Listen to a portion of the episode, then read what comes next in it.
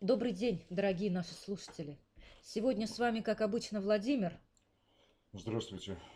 и я, Виктория. И еще к нам присоединилась Юля. Здравствуйте. Наш выпуск будет довольно продолжительным. Мы подготовили для вас обзор изменений, которые уже вступили или вот-вот вступят в силу. И нам с вами с 1 января 2019 года нужно работать с учетом всех нововведений. Ну, кстати, о большей части поправок мы уже говорили в предыдущих выпусках, а сейчас мы просто все собрали, обобщили, разобрались и готовы вам рассказать. Всего изменений очень много, более 300, но все не охватим. Расскажем о тех, которые касаются большинства бухгалтеров. Ну давайте начнем уже. Сначала коротко перечислим те изменения, о которых и сказать-то нечего, их просто нужно знать. Поскольку они из года в год происходят, только цифры меняются. И тишина. И все замолчали, и, и типа на меня рассчитывают. Ну да. А раз Юля теперь с нами в усилении, вот давай, Юля, и начнем. Вообще, если честно, другого от тебя не ожидала. Да, джентльмен, он и в Африке джентльмен. Ну так, ну так. Да тише вы, начала я уже. Итак, увеличен минимальный размер оплаты труда. Сейчас он 11 163 рубля, а с е- с 1 января 2019 года станет 11 280 рублей. Соответственно, выросли детские пособия и увеличился минимальный размер больничного. Далее. Ежегодно нам повышают предельную базу для начисления страховых взносов. И этот год тоже не исключение. Базы выросли. Фиксированные страховые взносы ИП за себя тоже. И от размера МРО- МРОТ они все так же не зависят. Причем это не какие-то недавние, недавние изменения. Увеличение взносов на 2019 год предусмотрено законом от 27 ноября 2017, номер 335 ФЗ. Ну вот, это как бы основная текучка. Спасибо, Юля, выручила. А теперь пусть э, джентльмены включаются, если им есть что сказать. Ну вот все к сути, к, к самой перехожу. Вот Давай. бу- Бухгалтерские налоговые правила сейчас, о которых мы будем говорить, они поменялись по нескольким направлениям основным. С одной стороны, это сильное ужесточение, с другой не очень значительные такие послабления, призванные подретушировать негативный эффект. То есть, как бы на одной чаше весов лежат гири, повышение НДС, увеличение пенсионного возраста, еще одна гирька налог на самозанятых, а на, а на другой горстка пуха из подушки в виде сокращения камералки по НДС, там, отмене налога на движку и, и так далее. Да, всего Вот. ничего. Вот. Ну а теперь давай я про гири. Давай про гири. Налог для самозанятых вводится в четырех российских регионах в виде эксперимента. Это Москва, Московская область, Калужская область и Республика Татарстан. Самозанятым предложили платить 4%, если они оказывают услуги или продают товары просто гражданам, и 6%, если они работают на организации или индивидуальных предпринимателей. Ставки установлены для самозанятых, доход которых не превышает 2,4 миллиона рублей в год. Хорошая цифра. Ну да. Ну, осознание того, что мало кто из самозанятых согласится на такие условия, похоже, уже пришло. И теперь их Да-да. выманивают из тени мораторием на проверки. Первый год их обещают не штрафовать. А, обещают также бонусы, вычеты и прочие вкусности. Ага. Вот-вот. А господин Мишустин вообще заявил, что это никакой не налог, а льгота. Я потому, слышала. по- потому что и приходить регистрироваться никуда не надо, и совесть чиста одновременно. Скачал специальное мобильное приложение, нажал кнопочку на смартфоне, и процент от твоего дохода полетел бюджет белым лебедем. Ну да, кстати, о кнопочке. Уже на стадии утверждения соответствующего закона эксперты высказывали предположение, что действительно самозанятых граждан новая система вряд ли прельстит. Зато ею попытаются воспользоваться, кто бы ты думал, официально зарегистрированные ИП. Ну, как воду эксперты глядели, да, да, да.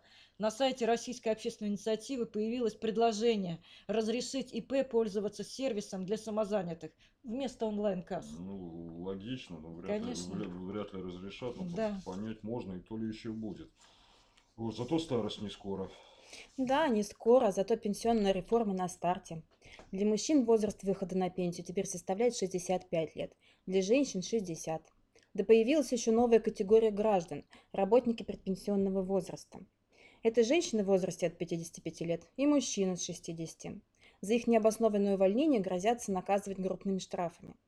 Для предпенсионеров сохранили льготы, которые раньше полагались пенсионерам. За 5 лет до выхода на пенсию вы можете не платить налог на квартиру, дачу и транспортный на одно авто. Плавно переходим к тематическим подборкам и продолжаем тему персонала, а также взаимоотношений компаний с работниками. Согласно последним новациям, организация обязана предоставить работникам, имеющим трех и более детей в возрасте до 12 лет, ежегодный оплачиваемый отпуск в удобное для них время.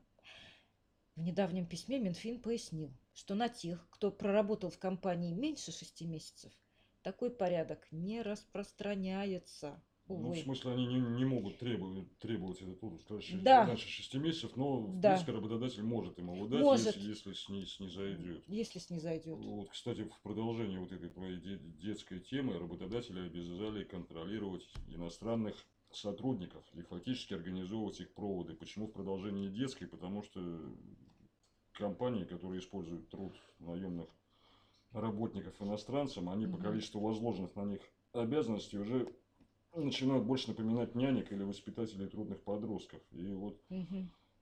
Два июльских, кажется, закона э, обязывают работодателя следить за тем, чтобы иностранный работник, уволившись, э, вот, пошел никуда, глаза глядят там, а своевременно выехал из России.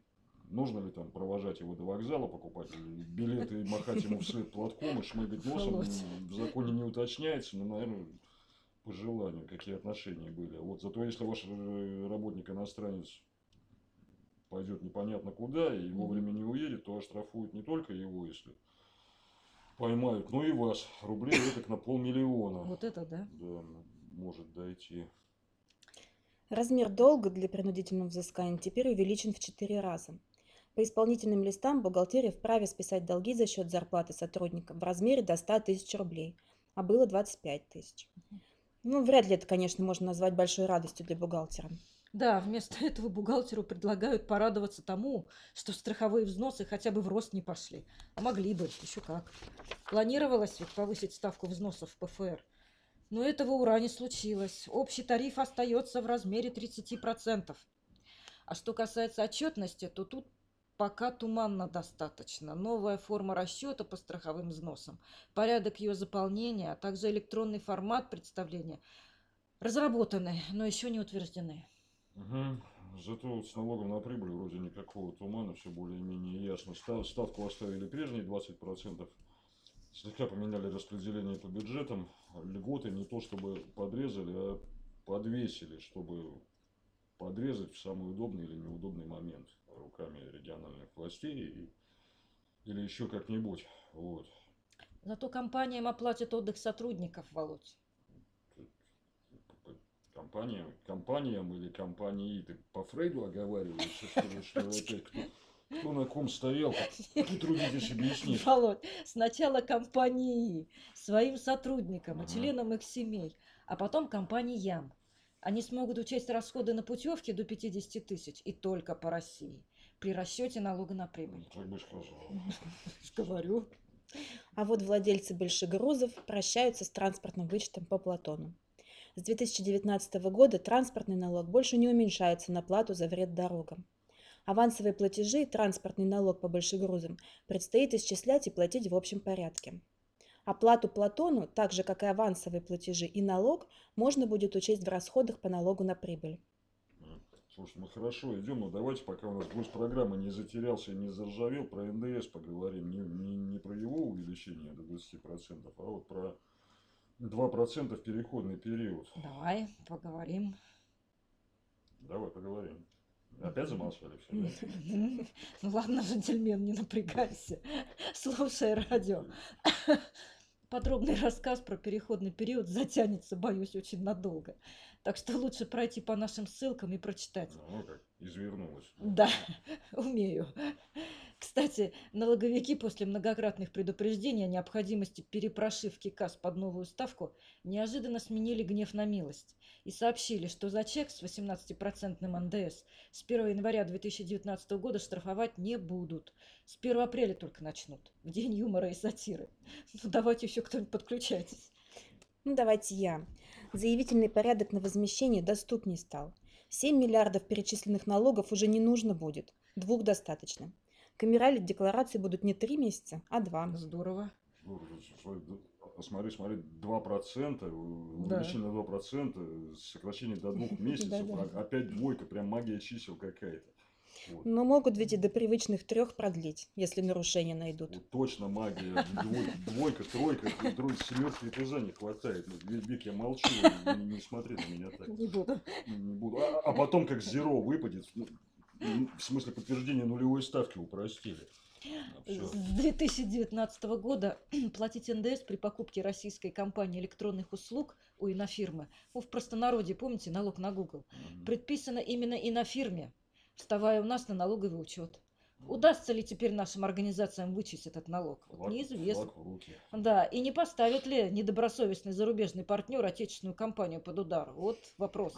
Однозначного ответа на этот вопрос пока нет. А аналитика в наших материалах. Да, на сайте практической бухгалтерии, например. Да, читала, хорошая статья, так что твой совет на удивление в кассу. Да, вот, кстати, о кассах. А, Новая форма для регистрации онлайн-касс введена. Кроме того, в реквизиты чека добавлен код товара. Ну и забегая вперед, с 1 июля 2019 года работать без онлайн-касс не смогут ИП безработников, вмененщики и ряд компаний, которым это пока позволительно. Слушайте, давайте как-то оптимизируемся, что ли, а то подбой курантов закончим, кажется. Ага. Понято, принято. Вот. Обновили два НДФЛ. Отчитываться за уходящий год нужно по новой форме уже. Э, Более того, форма раздвоилась. В налоговой нужно представлять собственный НДФЛ, а на руки работникам нужно выдавать ее облегченный вариант под названием «Справка о доходах и суммах налога на физического лица». Не только два НДФЛ обновили, и три НДФЛ обновили. При этом она сильно похудела, аж на 7 листов. Произошло это преимущественно за счет исключения отдельных строк и перераспределения сведений по декларации. Так, например, доходы от предпринимательской деятельности теперь отражаются не на листе В, а в приложении 3. Помимо этого обновлены нумерация строк и штрих-коды. Да, да, и декларация по земельному налогу теперь новая тоже. А в налоговом кодексе теперь экологический платеж прописался, который заменил собой сразу несколько экологических платежей. Ты имел в виду Не- эко- не- экологический налог, да? Да, Экологический Ну, налог.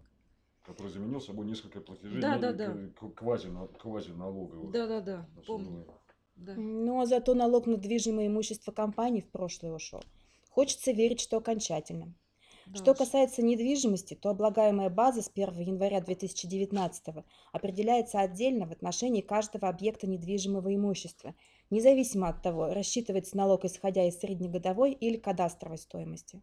Сдавать декларации и расчеты в ФНС по месту нахождения каждого объекта нужно будет. Форму декларации, кстати, тоже обновили. По новой впервые придется отчитаться за первый квартал 2019 года. Плательщикам ЕСПН теперь предстоит платить НДС. Представляете? Это последствия федерального закона 335 ФЗ, принятого еще в 2017. Впрочем, есть и право освобождения от этой обязанности, но, правда, при определенных условиях. Ну да, еще про менюнчиков забыл. Я там новая форма декларации по НВД для отдельных видов деятельности. э, С отчетности за четвертый квартал уходящего года. Да, при- при- заработает. применяется. Так Да, что в да, да. январе отчитываться по ней. А новое уже. А может быть, освободят от подачи деклараций компаний или ИП, применяющих УСН доходы и онлайн-кассу. Это хорошая часть новости. А вот и плохая. Льготирование взносов для упрощенцев отменяется, увы. Ставка составит 30% для всех. Зарегистрировать бизнес, как ИП, так и компанию, можно будет бесплатно, пошлину обнулят. Но, Обну- да, Обнулили даже. да. уже, уже обнулили, да? Да. Но только если по электронке. Тому, кто привык к бумажкам, пошлину придется заплатить, к сожалению. Да, вот как, смотри, как хорошо мы в русло вошли. Первая часть за здравие, вторая за упокой. Да. Или наоборот, но почти везде частица «но». Вот, вот еще вклады малых компаний за- застраховали наконец, то есть после 10 лет обсуждения, но застраховали только на 1,4 миллиона рублей. Хотя обещали аж на 5 миллионов. Вот это да. А я эту цепочку прерву. Ага. Сразу две позитивных новации безо всяких «но». Первое. Уточнить платеж теперь можно будет, даже если деньги поступили на неверный счет федерального казначейства. Вторая. Размер налоговой пени ограничили суммой недоимки. А у меня вот ПБУ 18 дробь 02 учет расчетов по налогу на прибыль организации откорректировали. Мгм. В обязательном порядке изменения применяются организациями, начиная с бухгалтерской отчетности за 2020 год, не, не, не 19, а 20. По желанию можно раньше, разъяснил Минфин. И думаю, что пока э, нам уже пора прощаться, Володь. Давайте. Да, ага. ага. Согласны, да? Да. И все, замолчали, Ну, да? Согласны и, за- и за- и замолчали, да. Ты, ты предложила, ты, ты начинай. Понятно. Ну, дорогие друзья, не забудьте, подпишитесь на бухгалтерские издания. Любая наша подписка намного меньше даже самого минимального штрафа. Вовремя узнав нужную информацию из журнала, вы точно не заплатите какой-нибудь очередной штраф. С вами были, как всегда, главный редактор журнала «Практическая бухгалтерия» Владимир Хвориков. А также главный редактор Биратора практической энциклопедии бухгалтера Виктория Рудик и ведущий эксперт Биратора практической энциклопедии бухгалтера Юлия Канашина. До свидания. До свидания. До свидания.